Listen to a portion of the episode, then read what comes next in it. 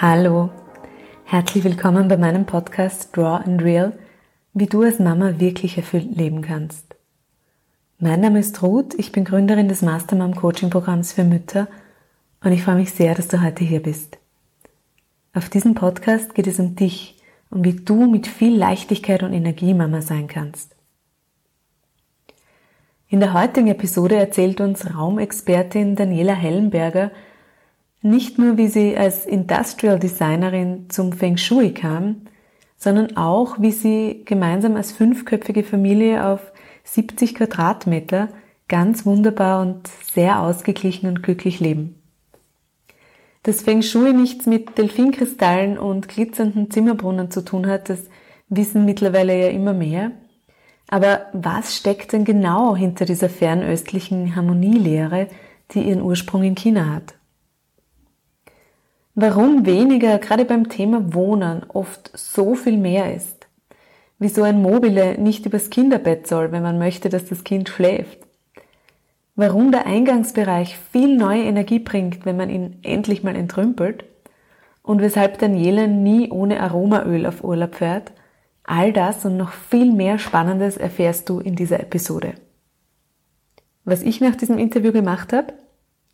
Ich arbeite immer noch dran, den Bereich vor unserer Haustür endlich leer zu bekommen und Gummistiefel, Regenschirmen, Sandspielzeug, all dem einen neuen Platz zu verschaffen. Ich werde euch berichten. Alle Infos zu Daniela und zu ihrem neuen Feng Shui Online-Kurs findest du wie immer natürlich in den Shownotes verlinkt. Schön, dass du da bist. Deine Mastermann, Ruth.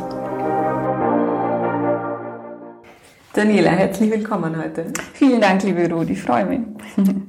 Daniela, du bist ähm, von deiner Grundausbildung her Industriedesignerin. Mhm. Mittlerweile Wohnraumexpertin, arbeitest mit Feng Shui, genau. bist Mama von drei Kindern, darunter mhm. auch Zwillinge. Mhm. Und du unterstützt Menschen dabei, ihr, ja, ihr Wohlfühl zu Hause zu schaffen, kann genau. man das so sagen. Genau. Ja. Ähm, den Begriff Feng Shui, den haben ja viele Menschen schon gehört und, und viele haben da relativ schnell so ein bisschen ein esoterisches Bild im mhm. Kopf, vor allem Männer höre ich immer wieder mhm. sagen, oh Gott, bloß keine Feng Shui-Beratung, weil dann habe ich überall Kristalldelfine in meinem Haus Oh nein, oh nein. äh, vielleicht kannst du einfach mal so ein bisschen ja, erklären, was ist Feng Shui denn wirklich? Sehr gern würde ich den Mythos ein bisschen abschwächen, weil das ist es in Wirklichkeit gar nicht. Es hat leider in den 80er, 90er Jahren so ein bisschen einen Touch bekommen da ist es ein bisschen modern geworden, dass ähm, man so asiatische Deko-Gegenstände verwendet hat. Aber das ist es gar nicht. Und das habe ich auch noch nie verwendet in meinen Beratungen. Es geht tatsächlich darum, dass man sich die Räume anschaut. Wie sind ähm, zum einen, wie sind die Räume ähm, vom Grundriss her schon ausgelegt? Dann schaut man sich an, wie kommen Energieeinflüsse in die Wohnung wie, also da geht es darum, einfach zu schauen, wie steht sie zu den Himmelsrichtungen, wo kommt welche Energie. Und ich glaube, das spürt man auch ganz gut, dass man zum Beispiel weiß, dass da, wo die Sonne aufgeht, da kommt einfach schon mal eine kraftvolle Morgenenergie rein. Und da, wo sie untergeht zum Beispiel, ist einfach, da kommt man runter, entspannen sie ein bisschen. Und, und das sind einfach ähm, Energien, die in die Wohnung auch reinkommen. Und die kann man halt ganz speziell gezielt nutzen. Und da kann man im Feng Shui viel, viel mehr Energien unterscheiden. Und ähm, genau, und dann schaut man eben sich an, wie wohnen die Leute, also wie wollen die Leute in den Wohnungen wollen, was wollen äh, wohnen, was wollen sie stärken, was sollte man eher vielleicht ein bisschen abschwächen. Bei vielen ist gerade ein großes Thema, dass wir einfach so schnell sind und wir haben einfach, ja, wir sind ständig so unter Gas irgendwie, wollen viel in kurzer Zeit erledigen und da ist eigentlich genau wichtig, dass wir ein Wohnumfeld haben, das uns zur Ruhe kommen lässt und aber auch Energie auftanken lässt. Und das kann man mit Feng Shui zum Beispiel super machen. Und da braucht man aber keine Delfine aufhängen oder irgendeinen Wasserbrunnen hinstellen, sondern da kann man dann einfach mit ähm, zum einen natürlich schon mit Möbelpositionen ähm, arbeiten, wo man es richtig positioniert, mm, aber dann auch mit Elementen, die uns stärken. Und das kann man zum einen ganz gezielt ausrechnen und dann weiß man, wo welche Sachen fehlen oder wo man was abschwächen muss. Mm, und dann geht es aber ganz stark darum, dass man Sachen verwendet, mit denen man selber in Resonanz geht. Und das kann ganz, ganz unterschiedlich sein. Also da muss man sich sehr individuell anschauen, welches Element zum Beispiel man braucht und welches man stärken will. Und das kann, wenn jetzt eins verwendet, zum Beispiel Element Erde, das ist dann, das wird einem kubischen Element zugeordnet, das kann ein Kubus sein, den man verwendet. Du musst mir jetzt nicht die Wände braun streichen oder so. Ähm, genau, also da geht es ganz, ganz stark, dass man selber mit dem in Resonanz geht, damit es uns selber anspricht und damit unser Unterbewusstsein damit arbeitet. Wenn ich jetzt mit einem Delfin nichts anfangen kann, dann äh, ist es ganz kontraproduktiv, weil ähm, das dann eher, ja, was ist, mit dem man überhaupt nicht in Resonanz geht und eher Abneigung hat vielleicht mhm. dagegen. Das ist spannend, weil du sagst berechnen und berechnen mhm. ist ja dann was, womit Männer zum Beispiel oft auch wieder ja, genau. sehen, ah, da gibt es irgendwie eine Theorie dahinter. Ja. Das ist nicht nur ähm, Hokuspokus, Absolut, ja, was ja, es ja nicht ist, aber wenn Sie sehen, da gibt es quasi wirklich eine, ähm, ja, eine Berechnung, mhm. einen wissenschaftlichen. Zugang mhm. dazu. Genau. Ja. Eigentlich ist es ja, man nennt es Erfahrungswissenschaft, also es ist aus Erfahrungen entstanden. Und das ist ähnlich wie bei der Akupunktur. Das war früher auch noch sehr äh, esoterisch eher ein bisschen abgehandelt. Und da weiß man aber mittlerweile auch, dass es einfach eine Erfahrungswissenschaft ist, die wirkt. Und genau, und die Berechnungen, mit denen kann man die Männer oft fangen. Beziehungsweise habe ich ein Quiz jetzt gestaltet und das habe ich letzte Woche zum ersten Mal äh, durchgeführt mit ein paar Interessenten und das war super. Da habe ich zum Beispiel eine Frage drinnen gehabt, also auch ein bisschen stereotypisch, aber eine Frage war zum Beispiel, wo wohnt der Bösewicht? da ist man halt, ich habe dann zwei Fotos gehabt und das eine Haus war halt einfach ein, ja, ein niedliches Schwedenhäuschen, rot angemalt und das andere war eine Architektur, die sehr hart, Stahl, Glas, betonartig mit relativ viel Kanten und Spitzenecken war. Und es war ganz klar, dass, ähm, also da war ganz klar zum Beispiel, dass eine Architektur halt einfach wirklich den Menschen beeinflusst, dass man man hat auch selber so, wenn man durch eine Straße geht, kann man eh selber mal beobachten, wo sind Häuser oder wie sind die Leute, die drinnen wohnen. Man kann dann auch zum Beispiel schauen, wie der Zaun ist. Ist der Zaun irgendwie einladend oder ist es schon so ein Metallzaun, der ähm, ja, einfach abwehrend wirkt und, und das beeinflusst die Menschen ganz klar. Also manche Leute suchen sich das sehr bewusst und manchen ist es aber nicht unbewusst, dass das so einen großen Einfluss auf sie hat und da kann man halt mit Feng Shui super ansetzen. Mhm. Mhm. Das ist spannend, weil du das sagst, weil wenn man so neue Häuser anschaut, man oft so das Gefühl hat, das ist total der Trend. Also mhm. sehr mhm. kantig, ja. sehr viel Glas, sehr genau. viel Metall, sehr dunkel oft auch, also ja. sehr grau. Das ist deshalb, weil wir eben, also diese Häuser, die nennt man auch Yang-Häuser, das ist halt voll so aktivierende, schnelle Energie. Und deshalb ist deshalb, weil wir gerade in so einer Zeit leben, wo wir einfach so schnell sind und ähm, ja, einfach eben, wie ich vorher gesagt habe, in, innerhalb kürzester Zeit ganz viel schnelle Sachen erledigen wollen, wir auch sehr ähm, ja, unter Strom stehen eigentlich. Und dann suchen wir unsere Architektur, die es eigentlich nur mal genau unterstreicht. Und da ist, da gibt's mittlerweile, das ist echt interessant, auch schon sehr viel wissenschaftliche Untersuchungen, weil das auch die neue Büroarchitektur, also gerade die großen Bürobauten, die jetzt gebaut werden, sind auch so, dass vom Boden bis zur Decke Glas ist und die Leute ganz, ganz wenig Rückzug drinnen haben.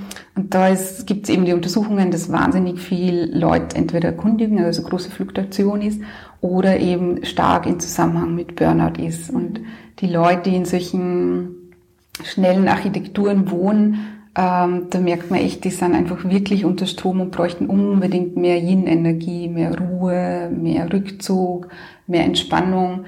Und das ist eben dieser Widerspruch, wenn man eben von, von, ähm, von der jetzigen Konstitution so ist, dass man so schnell ist und so im Feuer steht eigentlich, dann sucht man sich eher Architektur, die eben genau das auch ist und genau das ausdrückt. Aber eben, ähm, damit man langfristig nicht krank wird, bräuchte man eigentlich genau das andere, also nicht das Extrem, sondern einfach, dass man ein bisschen runterfahren kann und mehr Rückzug und Yin-Energie eigentlich integrieren kann. Spannend, vielleicht ist auch deswegen für viele Leute jetzt diese Homeoffice-Situation mhm. durchaus doch positiv gewesen, mhm. weil sie eben ähm, ja dieses diese ja. Wärme des Zuhause vielleicht oder auch diese Geborgenheit mhm. des, des eigenen Raumes wieder ja. gespürt haben. Genau. Also die Zeit war auf alle Fälle für meinen Beruf oder für meinen Job super interessant, weil die Leute wirklich gemerkt haben, wie groß der Einfluss der Räume ist. Also Ähm, da sind sicher, ist eine Extremsituation gewesen, wo Leute innerhalb kürzester Zeit halt auch Arbeitsmöglichkeiten schaffen müssen haben und das vielleicht nur mit Kindern irgendwie vereinbaren müssen haben und ähm, trotzdem, also in meinem Umfeld war es für viele ein großer Gewinn, wo sie gemerkt haben, selbst wenn sie jetzt nicht den perfekt idealen Arbeitsplatz haben, schaffen sie in dieser Zeit doch wahnsinnig viel und können aber dann den Ausgleich mit der Familie und mit den Kindern halt viel mehr nur genießen, weil sie halt unmittelbar da sind und ähm, genau und eigentlich keine Arbeits- oder kein Weg für eine Arbeitszeit, äh, kein Arbeitsweg verloren geht. Mhm. genau. Wie bist denn du zu Feng Shui gekommen? Du bist ja Industriedesignerin. Mhm, mhm. Bei Industriedesign denke ich auch sofort so ein bisschen an Yang und, ja. und, äh, und Metall und... Ja, ja, ja, genau. Also das war, mein Studium war Industriedesign und das war schon sehr spannend für mich. Und ich habe aber schon gemerkt, mir geht es mehr um den Raum an sich und habe dann auch meine Diplomarbeit schon auf die Räume ausgelegt. Ich habe dann mich mit der Küche beschäftigt und habe die Küche neu gedacht für meine Diplomarbeit. Und bin dann nach dem Studium auch, habe das Glück gehabt, dass ich in einen Job äh, so ein bisschen reingerutscht bin. In ein Büro, das eigentlich zweigeteilt war, ein Möbeldesign, also eh das klassische Industriedesign und aber Shopdesign. Und da bin ich ins Shopdesign-Team gekommen und da haben wir dann einfach schon äh, Shopkonzepte für zum Beispiel Giorgio Armani Kosmetik entwickelt und für große Marken. Und das war schon interessant zu sehen, wie der Markenkern funktioniert und wie man den auf die Räume ähm, ummünzt eigentlich, dass man merkt, wie die Marke ist, was sie ausdrücken will.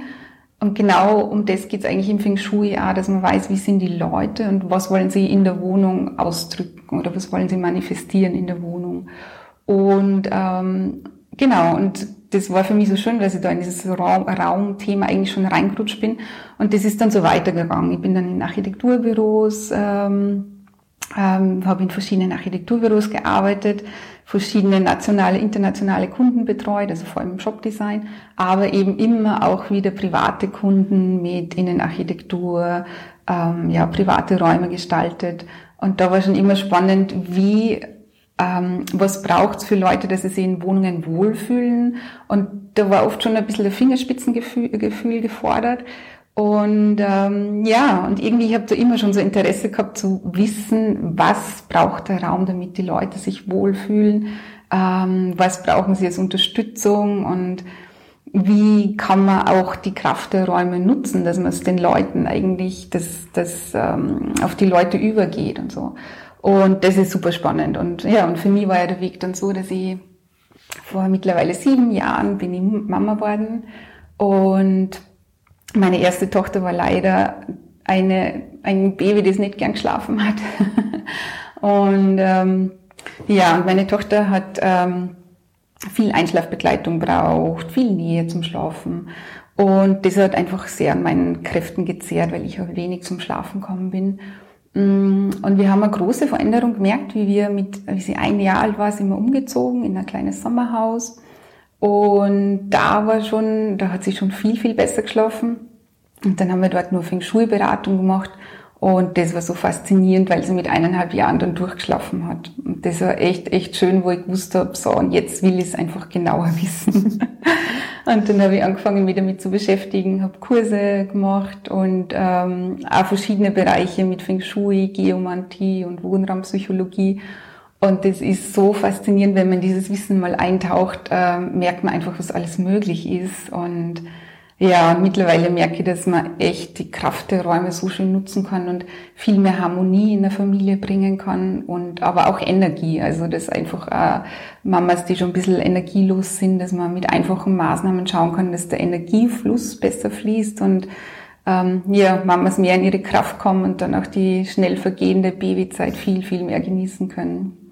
Was war bei euch dann so die Veränderung, also vom, von den Schlafräumen, mhm. was bei deiner Tochter wirklich was ja. bewirkt hat? Bei mir haben, also wir haben unglaublicherweise, wir haben in unserer alten Wohnung alles falsch gemacht, was man falsch machen kann. Wir haben zum Beispiel das Babybettchen, wir haben eine schöne Zirbenwiege damals gehabt. Und die haben wir zwischen Fenster und Tür gestellt, wo halt die Energie richtig so durchfetzt eigentlich. Und die wollte in diese Wiege gar nicht rein. Und die Wiege an sich ist eigentlich auch so, dass sie ganz schlecht geerdet ist, weil sie ja ständig hin und her wippt und mhm. ähm, dem Kind eigentlich keinen stabilen Halt gibt. Und die hat dann eigentlich immer bei uns geschlafen. Ähm, und wir haben ein Mobile aufgehängt und das Mobile ist auch so Energie, ähm, das wirbelt die Energie so durcheinander. Das ist schön, wenn man ein aktives Kind haben will, ähm, das halt ähm, ja, faszinierend spielen kann und was schauen kann und so. Aber wenn das Kind zur Ruhe kommen soll, dann ist das eigentlich ganz kontraproduktiv. Spannend, das haben irgendwie alle ja, Bett genau, genau. Ja, mittlerweile sehe ich so viele Sachen, wo man denkt, eigentlich, das hätten wir sicher früher auch gemacht. Also vor kurzem war also eine nette Beratung gehabt, wo es mir echt dann so leid hat, wo ein Familienvater, der hat so einen schönen Delfin, äh, nicht einen Delfin, jetzt bin ich schon mal ein Delfin, so einen schönen Elefanten gemalt über dem Babybett, so einen kleinen, niedlichen, wie man sich vorstellt, mit großen Augen und eigentlich echt so ein kleiner, netter Elefant. Aber der war halt direkt über dem Babybett und das wirkt für das Kind, das Kind ist ja noch voll in der Steinzeit mit dem Unterbewusstsein, also so wie wir eigentlich, mhm. also unser Unterbewusstsein ja noch ganz, ganz weit zurück. Und ähm, für das Kind wirkt es sehr bedrohlich, wenn der große Elefant, obwohl er noch so niedlich gemalt ist und so liebevoll gestaltet vom Vater ist, wirkt es super bedrohlich aufs Kind und da kann es einfach nicht zur Ruhe kommen, weil es ja die Gefahr eher sieht mhm. und spürt. Genau. Spannend. An das ähm, ja, würde man wirklich überhaupt nicht denken. Ja, das ist oft so. Auch mit, wenn man ältere Kinder hat mit so Actionfiguren. Viele mhm. Kinder haben auch so Actionfiguren in den Zimmern. Und wenn das Kind schläft und das Unterbewusstsein aber aktiv ist, kann das Unterbewusstsein nicht unterscheiden, ist es jetzt ein, ein, eine echte Actionfigur, also ist, es, ist die Gefahr da und das ja, lässt Kinder viel, viel schwieriger zur Ruhe kommen. Und wie war eure neue Schlafsituation dann für deine Tochter? Was hat sich da ja, verändert? Unsere neue Schlafsituation war so, dass wir, wir sind jetzt in einem Haus und wir haben, das Haus ist so also mit einem Stockwerk oben und unten sind wir ganz aktiv. Also unten haben wir unsere Yang-Räume und oben sind wir ganz, ganz ruhig. Oben haben wir unseren Yin-Raum. Da ist nichts, also wir schlafen alle in einem, einem großen Schlaflager, kann man es fast nennen. Wir sind halt zu fünft in einem großen Raum und das genießen wir sehr eigentlich zu fünft, ähm, weil wir diese Nähe, also auch selbst meine Tochter ist jetzt letzte Woche sieben geworden, die genießt es nur sehr. Und der Raum ist zwar so ausgelegt, dass man abtrennen könnten, wann meine Tochter mehr Rückzug fordern wird, aber so weit ist sie noch nicht. Und wir haben eben oben diesen großen Yin-Raum, der sehr viel Ruhe hat. Und da ist nichts drinnen außer unsere Schlafmöglichkeit. Und ähm, es ist kein Kasten drin, es ist kein Stauraum drin. Der ist halt wirklich sehr, sehr mager eigentlich, aber das lässt uns super zur Ruhe kommen. Ähm, da ist unser Unterbewusstsein hat eigentlich keine andere Beschäftigung außer Ruhe, weil nichts da ist, das irgendwie an uns zehrt oder irgendwie Aktivität von uns fordert. Mhm. Und wir haben natürlich auch geschaut, dass das ein geborgenes Nest wird für alle, dass halt viel ähm, weiche Materialien da sind. Wir haben so ein bisschen so Baldachine runterhängen und ähm, ja, es ist einfach ein gemütliches Nest für die Kinder und für uns eigentlich auch. Farblich, gibt es irgendwas, was ihr da berücksichtigt habt? Ist das weiß? Oder? Ja, wir haben es weiß, wobei weiß eigentlich eine sehr aktivierende Farbe ist. Wir haben ja noch viel Holz drinnen, wir haben einen Zirbenboden dort, der ähm, auch halt natürlich sehr beruhigend wirkt.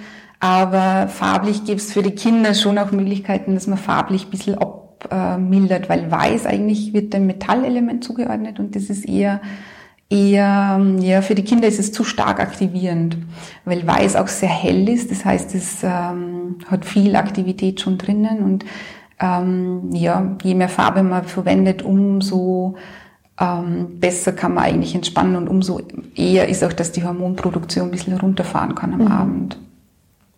Spannend. Mhm du, weil wir es jetzt gerade schon angesprochen haben, äh, Stichwort Eltern, mhm. Schlafzimmer, Schlafsituation, ja. Mhm. Ähm, tatsächlich ist es ja so, bevor wir als Paar zu Eltern werden, ist unser Schlafzimmer nicht nur ein, ein Ort der Erholung und der Ruhe, mhm. sondern gleichzeitig schon auch oft der Sinnlichkeit, mhm. der Leidenschaft, Erotik. Mhm.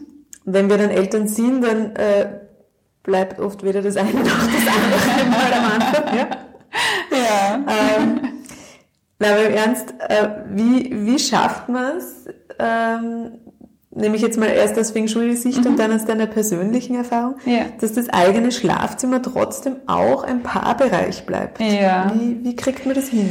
Ja, das ist die große Frage, die große Kunst natürlich. Ich kann auch da gar nicht die Paradeantwort drauf bieten, aber tatsächlich empfinde ich es so, dass ich ähm, ich glaube, man muss das Paarsein ein bisschen ausweiten. Also es ist klar, verändert sich das enorm, wenn Kinder dazukommen, dann ist man halt auch ja, Eltern, Familie und nicht mehr nur Paar und es kommen halt Faktoren dazu wie Müdigkeit oder ja, Überlastung vielleicht, wenn man einen anstrengenden Tag gehabt hat.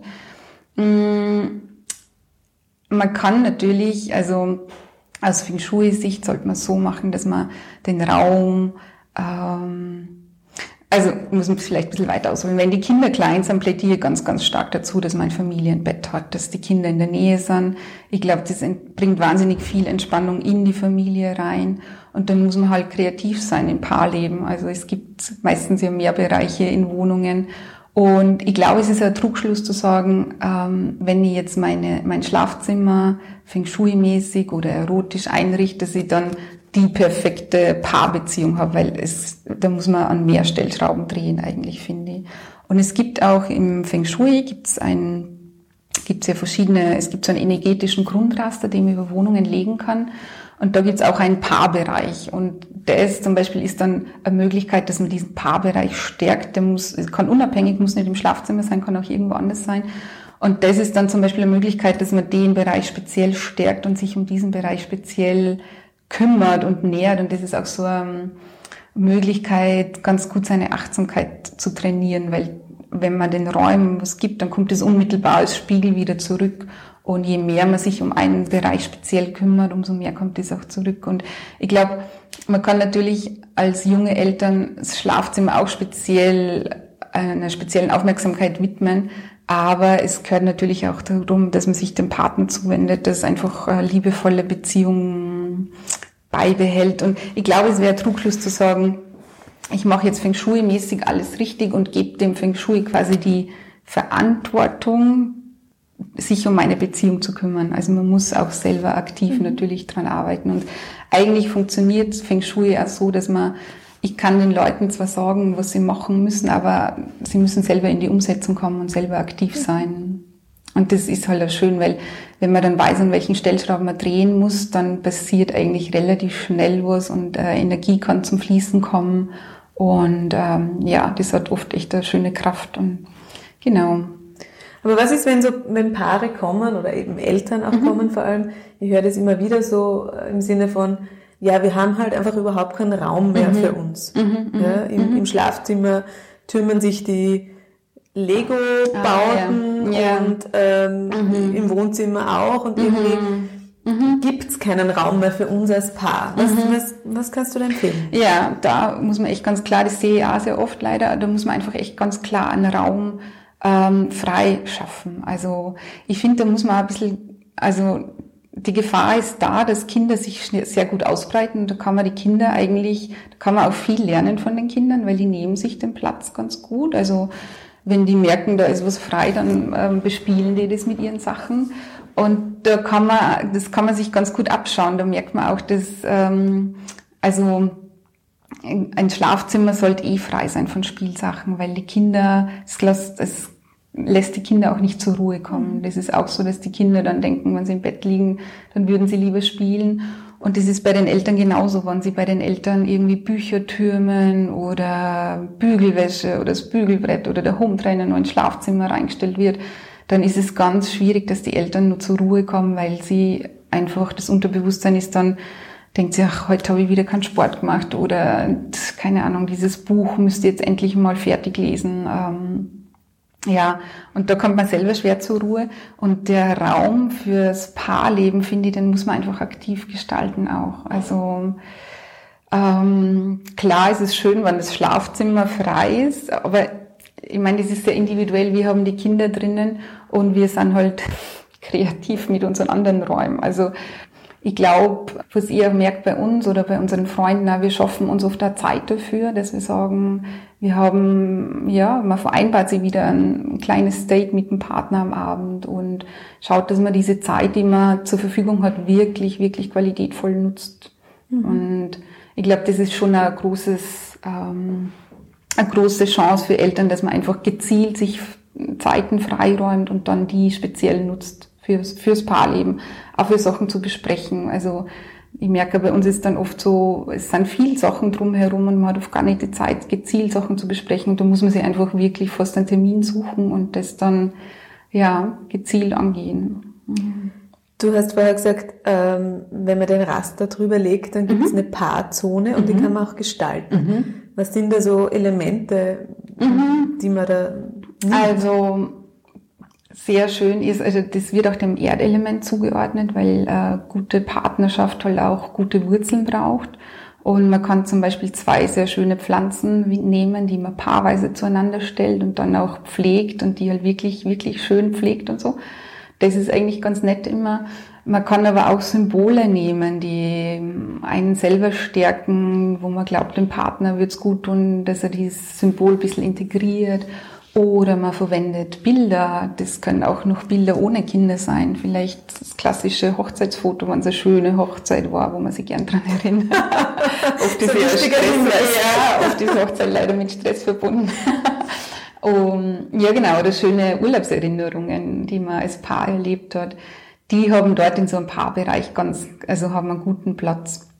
Das kann man aber auch sehr subtil machen, wenn man zwei Figuren hat, die irgendwie mit einem in Resonanz gehen oder ähm, man kann dort auch diesen Platz zum Beispiel könnte man auch als ähm, Visionsplatz verwenden, wo man als Paar hin will, dass man sagt, ähm, wo sehen wir uns in der Zeit, wenn die Kinder jetzt aus dem Gröbsten raus sind oder wenn sie in der Schule sind oder wenn sie sogar vielleicht schon ausgezogen sind, wo sehen wir uns dann? Und dann könnten das Visionen sein, die man dort zum Beispiel anbringt. Mhm. Und dann arbeitet das Unterbewusstsein schon ganz stark eigentlich in die Richtung.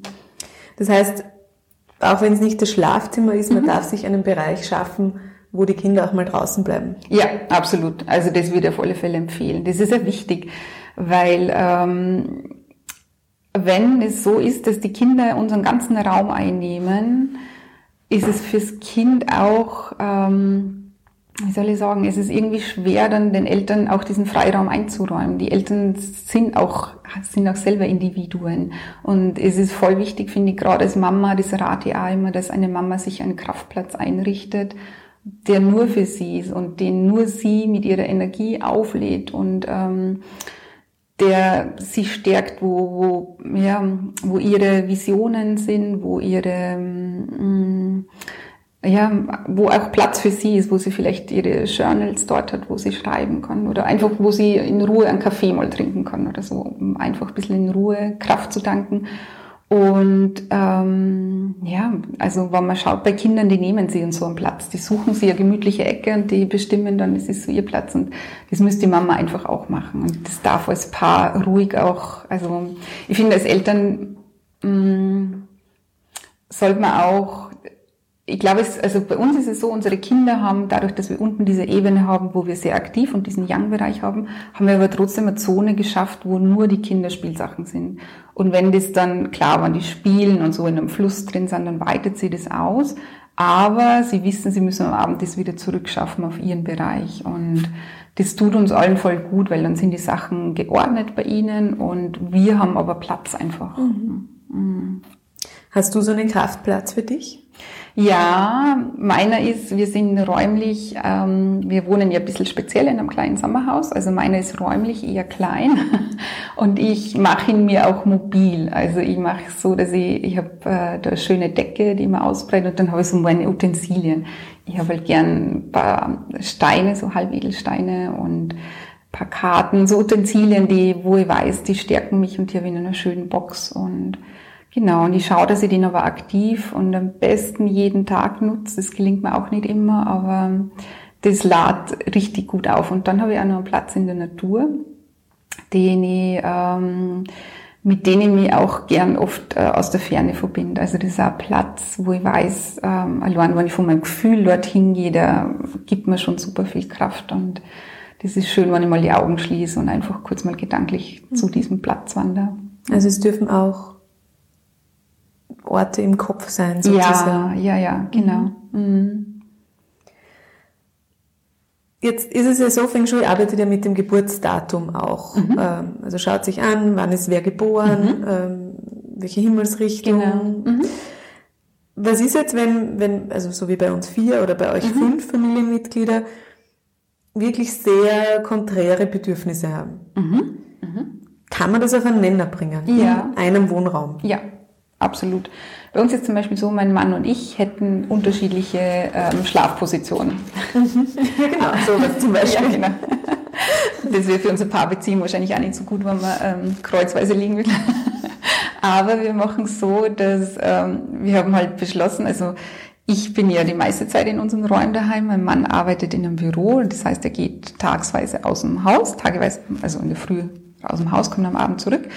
Und das heißt, wir haben seinen Schlafplatz so gemacht, dass es ihn stärkt. Und ich schaue einfach, dass ich während dem Tag in die Position komme, wo, wo ich gestärkt wäre. Mhm. Das heißt, ich habe am Essplatz meine Position, die mich unterstützt. Und ich habe im Büro, am Arbeitsplatz meine Himmelsrichtung, die für mich unterstützend ist. Und genau, und ich schaue einfach, dass ich alternativ zu den äh, Energien komme, die ich brauche. Mhm. Genau. Es ist klar, es ist ein bisschen ein Kompromiss, aber es ist ja auch schön, wenn man den Partner stärkt oder seine Familienmitglieder stärkt und in diesem ähm, Familienzusammenhalt sich gegenseitig einfach stärkt. Mhm. Dass jeder mal drankommt. Genau, sozusagen. genau, ja. genau. Mhm. Wenn du jetzt ähm, in einen Wohnraum kommst, ähm, eine Beratung machst, gibt es was, wo du immer als Erster ansetzt, wo du sagst, okay, das ist für mich einfach total prioritär, dass man dort mhm. hinschaut? Mhm.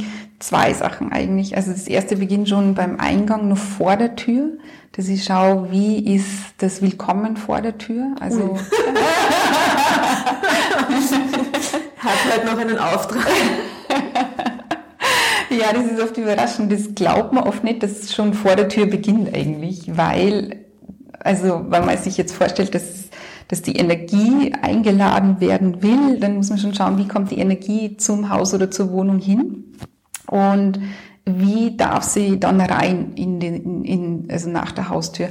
Und da rate ich oft den Personen selber, dass sie schon mal mit dem Gefühl ähm, also ich habe da ein paar so Übungen und eine zum Beispiel ist, dass man mal mit Stift und Zettel außerhalb von seinen eigenen vier Wänden mal einen schönen Platz sucht und mal die Augen schließt und mal probiert, wie ist es gedanklich, wenn ich zu meiner Wohnung gehe.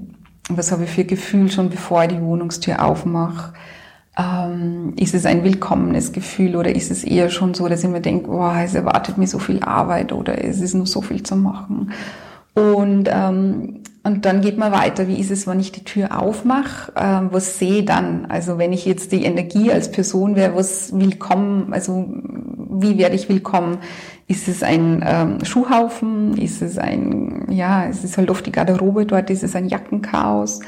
Oder ist es echt ein schönes ähm, Willkommen, das irgendwie vielleicht, vielleicht diese schöne Blume dort oder ein schönes Entree und ähm, genau, wie fühle ich mich willkommen dort? Das ist, also das ist schon mal dieser erste Bereich, der Eingangsbereich, den ich mir ganz speziell anschaue.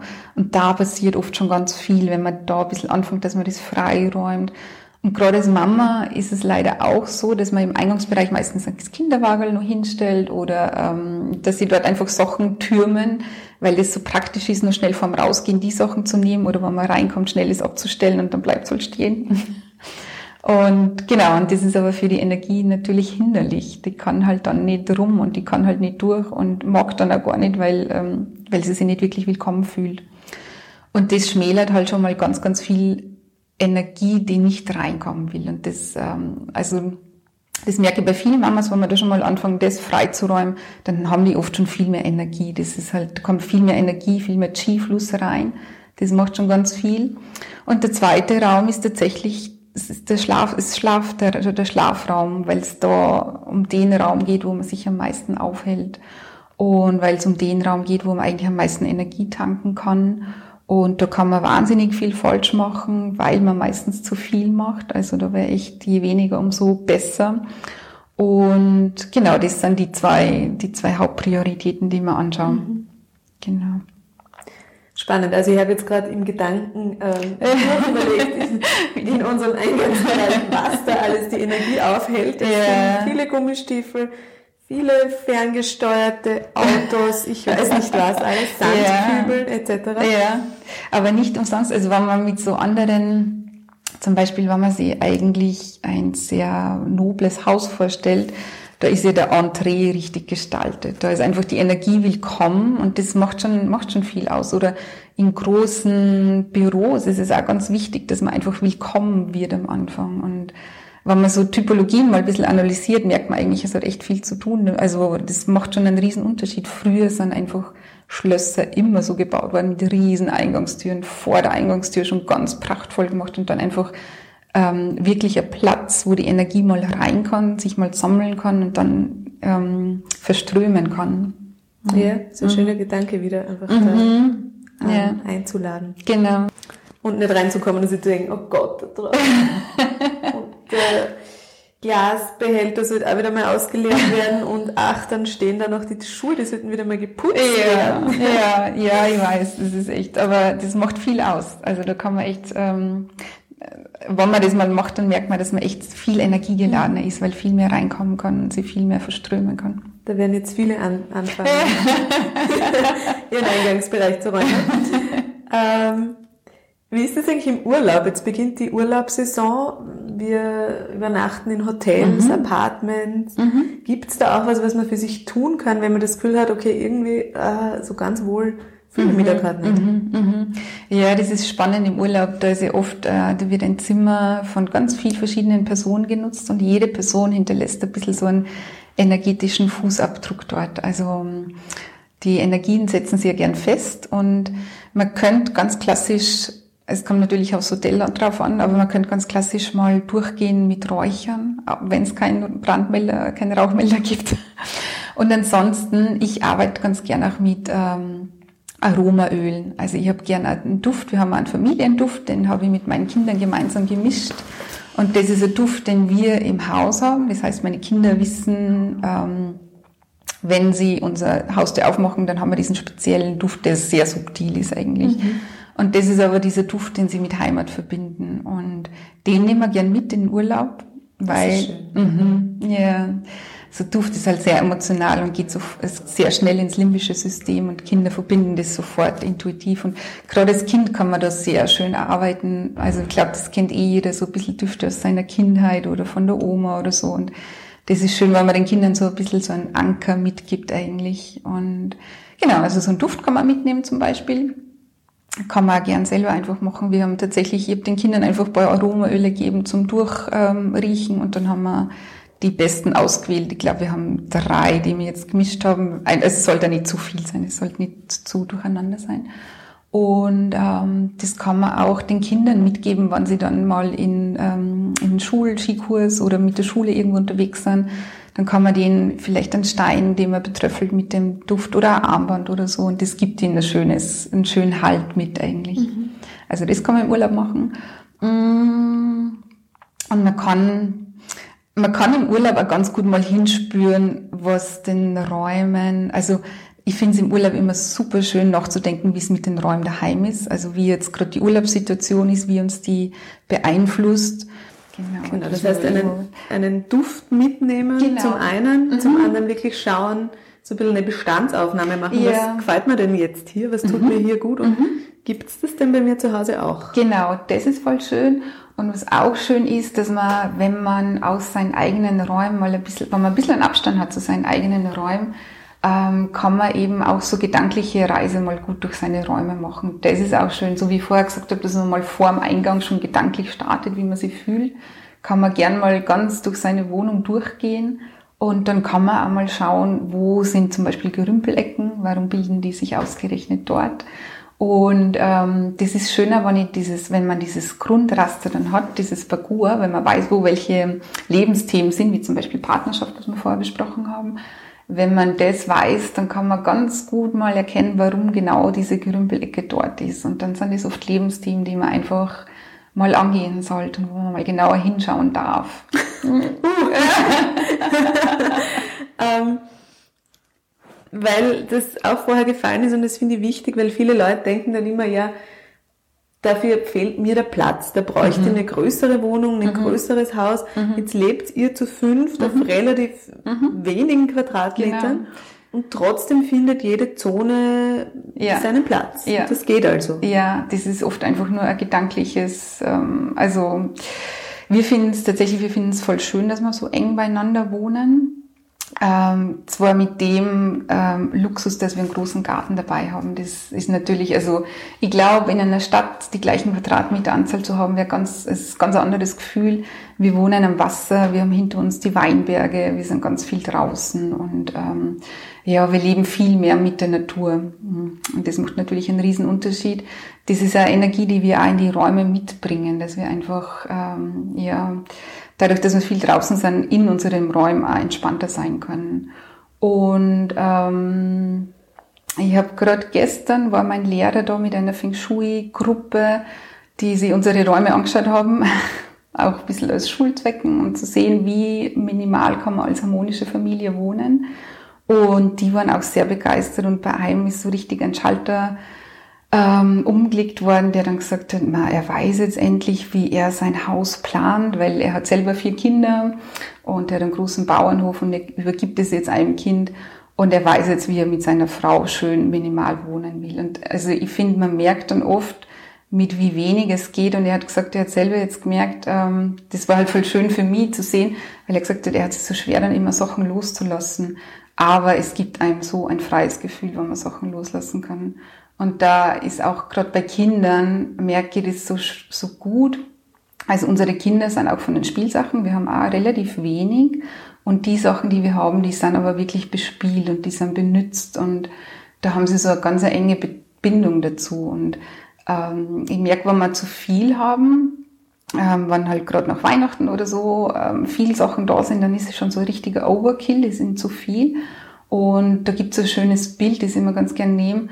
Man kann sich vorstellen, dass man mit jedem Ding, das man hat, eigentlich so Bindung hat. Und wenn man sich da einen roten Faden dazu vorstellt, und das ist bei Kindern gerade nochmal sehr stark, weil die Sachen, die sie bekommen, sind meistens Geschenke und vielleicht von der Oma oder von einem Freund oder so. Und da haben sie ganz eine enge Bindung dazu.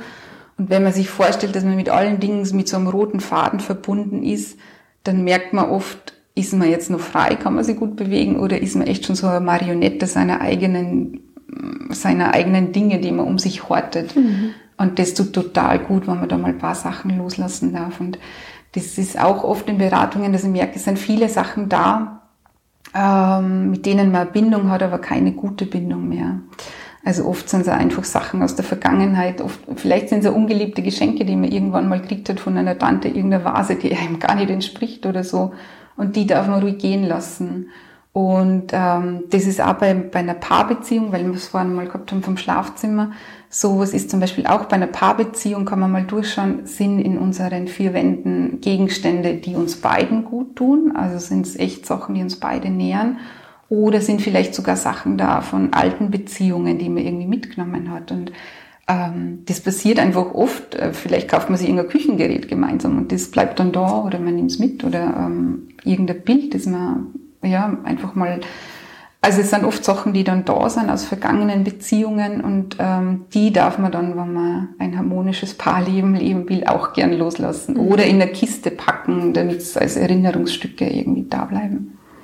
Genau. Das ist ein ein wertvoller Gedanke, auch da mal mhm. die eigenen Räume durchzusortieren. Ja, genau. Auch mit, ja, auch zu schauen, welche Bilder hängen wahrscheinlich in, ja, absolut. in der Wohnung. Habe ich das äh, bei der ersten Ehe ein Gemälde geschenkt bekommen und es hängt in meinem mhm. Wohnraum, dann prägt es den anderen vermutlich schon. Ja, auch ja, in irgendeiner Weise. Ja, ja. absolut. Mhm. Ja. Daniela, es gibt von dir ja ähm, ab 11. Juli jetzt zum ersten Mal einen, einen Online-Kurs. Mhm, genau. Da wird im Herbst auch noch einiges folgen. Mhm. Ähm, wie unterstützt du online die mhm. Menschen in ihrer Wohnsituation? Wie ja. geht das? Das geht ganz gut. Ähm, in dem Kurs werden wir es so machen, dass wir uns vorher mal die Lebensthemen anschauen, ganz gezielt, wo jemand gerade steht, wo er denn ähm, nachjustieren möchte. Da gibt es dieses Lebenstraumrad. Und dieses Lebenstraumrad schauen wir uns dann, das äh, kann man dann auf den Grundriss drauflegen. Da gibt's eben das Parcours, das entspricht diesen Lebensthemen. Und dann kann man ganz genau sehen, wo man nachjustieren will, wo man Stellschrauben drehen will. Und da erfahren die Teilnehmerinnen dann ganz gut, ähm, also dieses Parcours, das hat auch alle fünf Elemente drin und jedes Lebensthema ist einem Element zugeordnet. Das heißt, alle, fünf, äh, alle Teilnehmer erfahren viel über die fünf Elemente, wie man sich stärken kann, was es denn braucht, um ähm, ja an diesem Thema zu arbeiten. Und wir schauen uns Yin und Yang an, weil es auch gerade in unserer Schnelllebenszeit echt immer ein größeres Thema wird, finde ich, dass man viel mehr Yin integrieren darf, auch als Mutter vor allem. Und ähm, genau, und dann schauen wir uns den Skifluss nochmal an, da, dass man schaut, wie kommt die Energie rein, wie darf sie sich verströmen, wo kann man denn da, wie kann man Möbel positionieren, dass sie besser fließen darf. Mm, und dann als letzten Schritt machen wir ganz gezielt ähm, ähm, gehen wir in die Praxis. Also da machen wir einfach Vorschläge, wie man es umsetzen kann. Wir werden auch Maßnahmen einfach fixieren, dass man die dann, dass man in die Umsetzung kommt. Und genau, das sind eigentlich, das sind vier Wochen, die ich begleiten werde. Jetzt habe ich als Bonus nur zwei Wochen dazugeben. Und das ist jetzt der Beta-Test und ähm, im Herbst gibt es dann eine Neuauflage mit den, ähm, genau, also mit den, mit den neuen Eindrücken vom Beta-Test, was daraus entsteht. Sehr spannend. Ja bin ich wirklich gespannt, was sich da auch tut, was du berichtest, ja. was auch für Bewegung in die Räume kommt, mhm. der Teilnehmerinnen. Mhm. Mhm. Gibt es zum Abschluss noch irgendeinen Tipp, eine Inspiration für vor allem die Mamas, die zuhören, die vielleicht ja, sich mehr Kraft wünschen, mehr Ruhe mhm. wünschen? Mhm. Ja, also Mamas rate immer echt, äh, das Erdelement sehr stark zu stärken. Man sagt ja Mutter Erde und ähm, Mama wird einfach, ähm, Mama ist halt sehr fürsorglich und das ist Erdelement einfach sehr gut. Und den Kindern tut's auch gut, wenn eine starke Erde in den Räumen ist, weil sie sich gut verwurzeln können und so ein, ja, so sicheres Nest haben, wo sie dann einfach in Ruhe zu empathischen Persönlichkeiten heranwachsen können. Und das Erdelement kann man in verschiedenen Varianten stärken. Ähm, in den Räumen empfehle, also ähm, man muss jetzt nichts braun streichen oder äh, braune Kleidung tragen oder so. Es gibt Formen, die dem Erdelement zugeordnet werden. Da kann man schon, den Kubus hast du gesagt. Genau, schon, den Kubus und äh, lange rechteckige Form, also liegende Rechtecke quasi. Okay. Zum Beispiel der Esstisch ist klassisch, klassisch meistens schon eine Erdform. Macht auch Sinn, weil am Essen stärkt man auch den Familienzusammenhalt mit dem Essen und ähm, stärkt man auch das Erdelement ganz stark. Und das ist vielleicht auch nochmal eine Einladung an alle, dass man beim Esstisch, ähm, vielleicht fängt man da an, das Erdelement zu stärken, weil viele berichten mir oft, dass ganz streitvolle Essenssituationen sind und das ähm, ist ganz schwierig für Familie, weil da soll es wirklich harmonisch zugehen und das soll man seinen Familienzusammenhalt stärken. Und das kann man machen, indem man seinen Essplatz mal gezielt anschaut, mal schaut, wie sitzen alle, fühlen die sich wohl an dem Platz, an dem sie sitzen, oder kann man da vielleicht mal variieren? Ähm, ist der Esstisch wirklich nur zum Essen da oder ist es eine Ablage an, wird dort die Post hingelegt oder ähm, sind dort die Basteleien von den Kindern, die man zum Essen irgendwie nur kurz auf, den, auf die Seite schiebt? Und ist es wirklich ein Platz, der zum Essen einlädt, wo man gern verweilt und ähm, ich glaube, früher haben wir, oder vielleicht immer noch, hat man das mit seinen Freunden gern, dass man am Esstisch wirklich zelebriert und lang zusammensitzt und in eine Konversation kommt, die so richtig schön fließt. Und ähm, genau, und habe ich das mit meinen Kindern auch. Also ist das ein Platz, wo man wirklich alle gern verweilen? Oder ist es wo, wo man nur schnell satt wird und dann wieder weitergeht? Mhm. Mhm. Schön. Mhm. Das heißt, der Tisch ähm, muss der braun sein dann tatsächlich? Ist das wichtig, dass der in Erdfarben ist oder ist, das, ist das wieder weniger relevant? Ähm, das war jetzt so mein Bild. Also was ich nicht empfehle, sind halt so kalte Materialien. Also Glastisch oder so ist halt schwierig, weil er halt sehr kühl und sehr laut ist. Mhm. Und äh, nein, er muss nicht klassisch braun sein. Ähm, wenn man die Form hat, dass es rechteckig oder quadratisch und eher in die Länge geht, dann ist es schon dem Erdelement zugeordnet. Mhm. Und ähm, man kann aber auch, also wenn man die Sachen jetzt nicht hat, kann man einfach zum Beispiel auch mit Accessoires arbeiten, dass man ähm, vielleicht mal eine schöne Blume oder eine gelbe Blume vielleicht sogar hingibt oder ähm, irgendwie mit Servietten oder mal das einfach schön macht und äh, vielleicht auch den Kindern, die Kinder mal einlädt, mal eine Tischdeko zu machen, weil die Kinder auch sehr gern so erdige Sachen eh sammeln. Also die sammeln gern ja einen schönen Stein oder ein Schneckenhaus und das wirkt da, also gerade das Schneckenhaus zum Beispiel wirkt auch sehr zentrierend, allein durch die äh, zentrierende Form, die das mhm. Schneckenhaus hat und ähm, das hat schon, also das strahlt dann schön aus und ähm, ja, beeinflusst, ich glaube, das beeinflusst schon Harmonien am Tisch. Mhm. Da werden jetzt ganz, ganz viele ähm, Schnecken, sammeln. Schnecken sammeln, ihre Räume durchdenken und sicher auch ähm, mit Fragen vielleicht zu dir kommen. Ja, Deswegen, sehr gerne. Also alle Infos zu dir und deiner Arbeit, die sind wie immer in den Shownotes verlinkt, mhm. damit man da Super. nachschauen kann, deinen mhm. Kontakt findet und du eben nicht nur online, sondern auch offline ja, berätst gern. und unterstützt. Mhm, genau. Genau, super. Super. Daniela, vielen Dank für deine vielen Zeit. Vielen Dank, Ruth.